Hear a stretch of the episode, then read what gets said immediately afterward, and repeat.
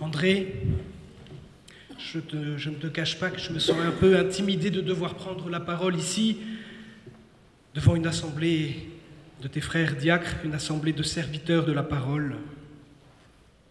Un autre que moi aurait sans doute dû remplir cette mission.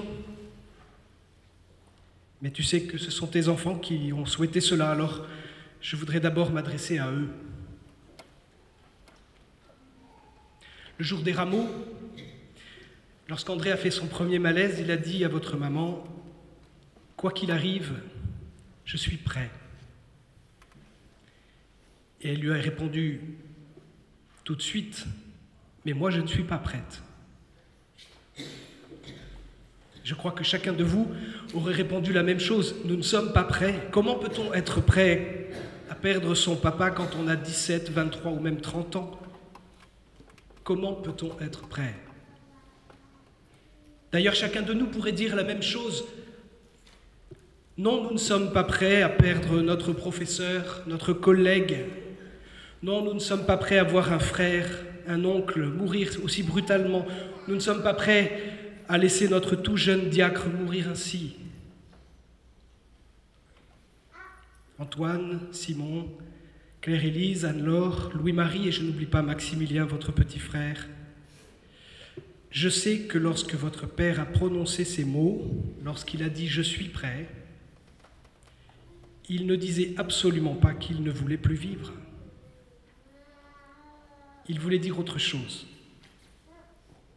Et d'ailleurs, je crois même qu'il a eu cette délicatesse de vous laisser un peu de temps pour comprendre, pour vous préparer, ces neuf jours à l'hôpital ont été longs, ces neuf jours qui ont permis à Antoine de revenir d'Australie, ces neuf jours au cours desquels chacun de vous a pu lui dire ce que vous aviez sur le cœur, peut-être avec des mots que vous n'aviez jamais risqués auparavant.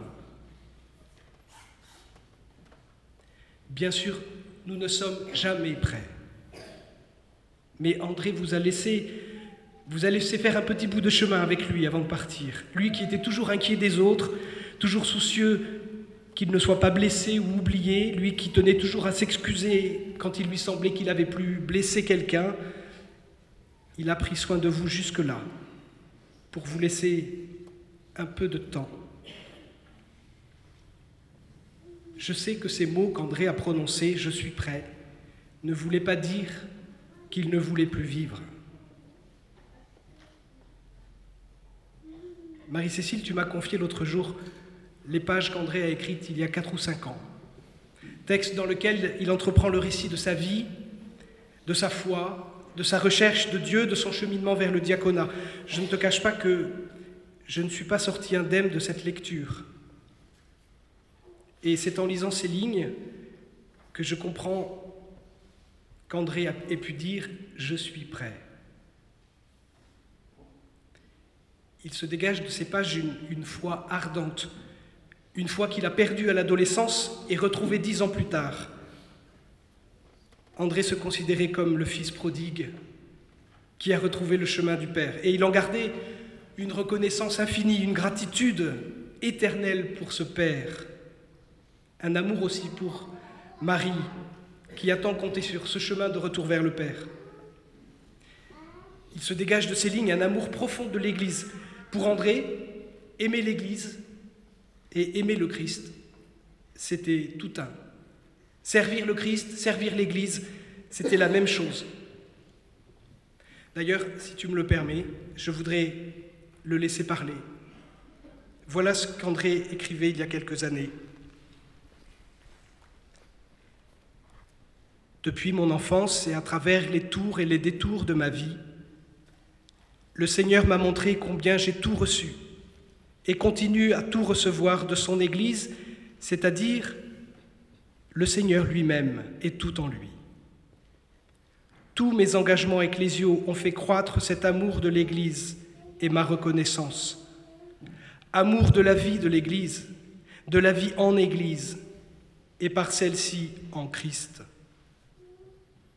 En retour, je désire servir le Christ en servant l'Église d'une façon particulière, et ceci sans que je puisse l'expliquer suffisamment, à travers une configuration particulière en Christ qui donne sa vie pour ceux qu'il aime.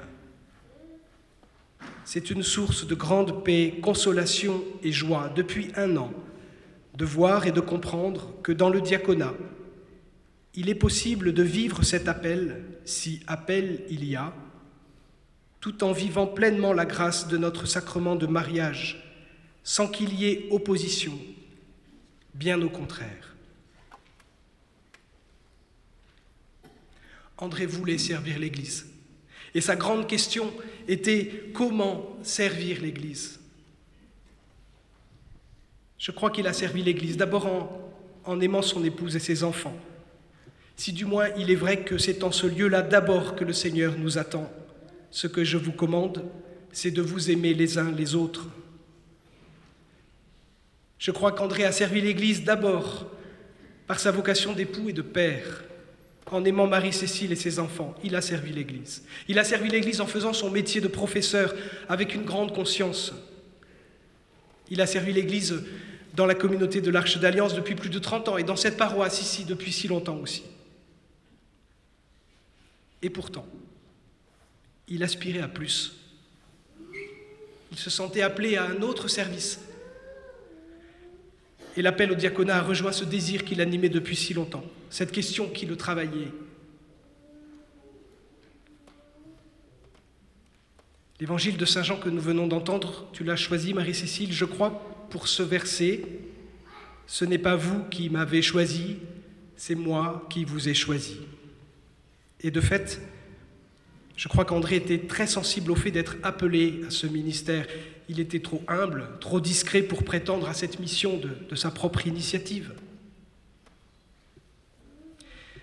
Mais il y a un autre verset qui a retenu mon attention dans ce que nous venons d'entendre et je crois que ce verset n'est pas là par hasard. Jésus dit à ses disciples,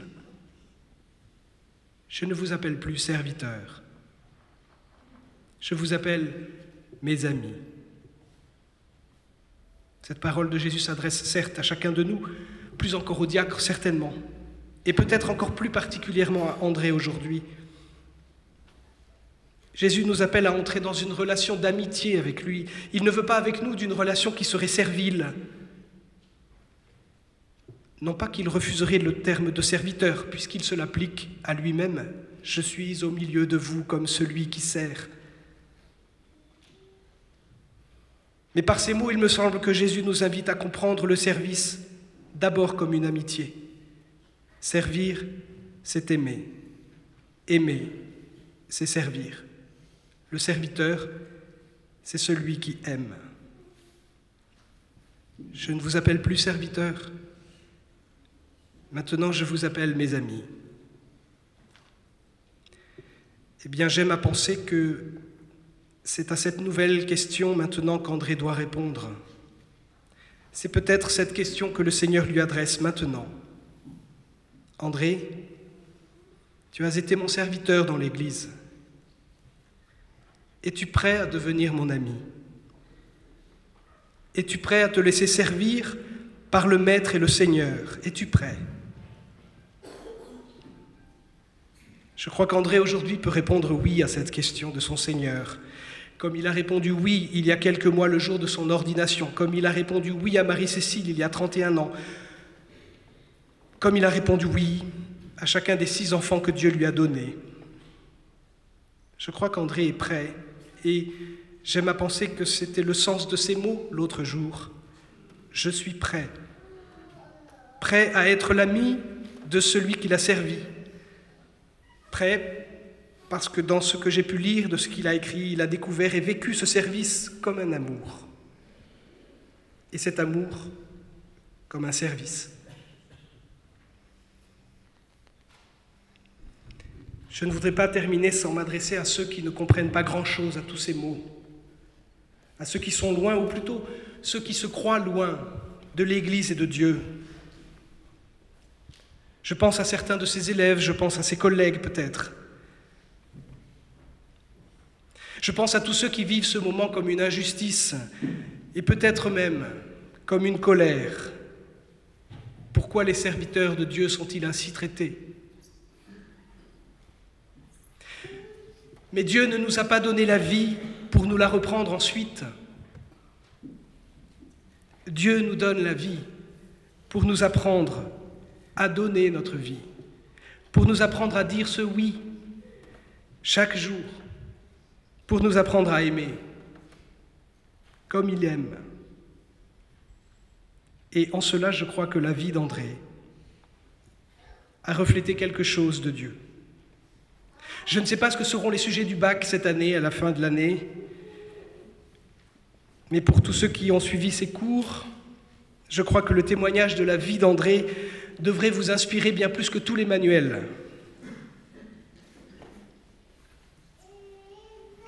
Dieu nous donne la vie pour apprendre à dire oui.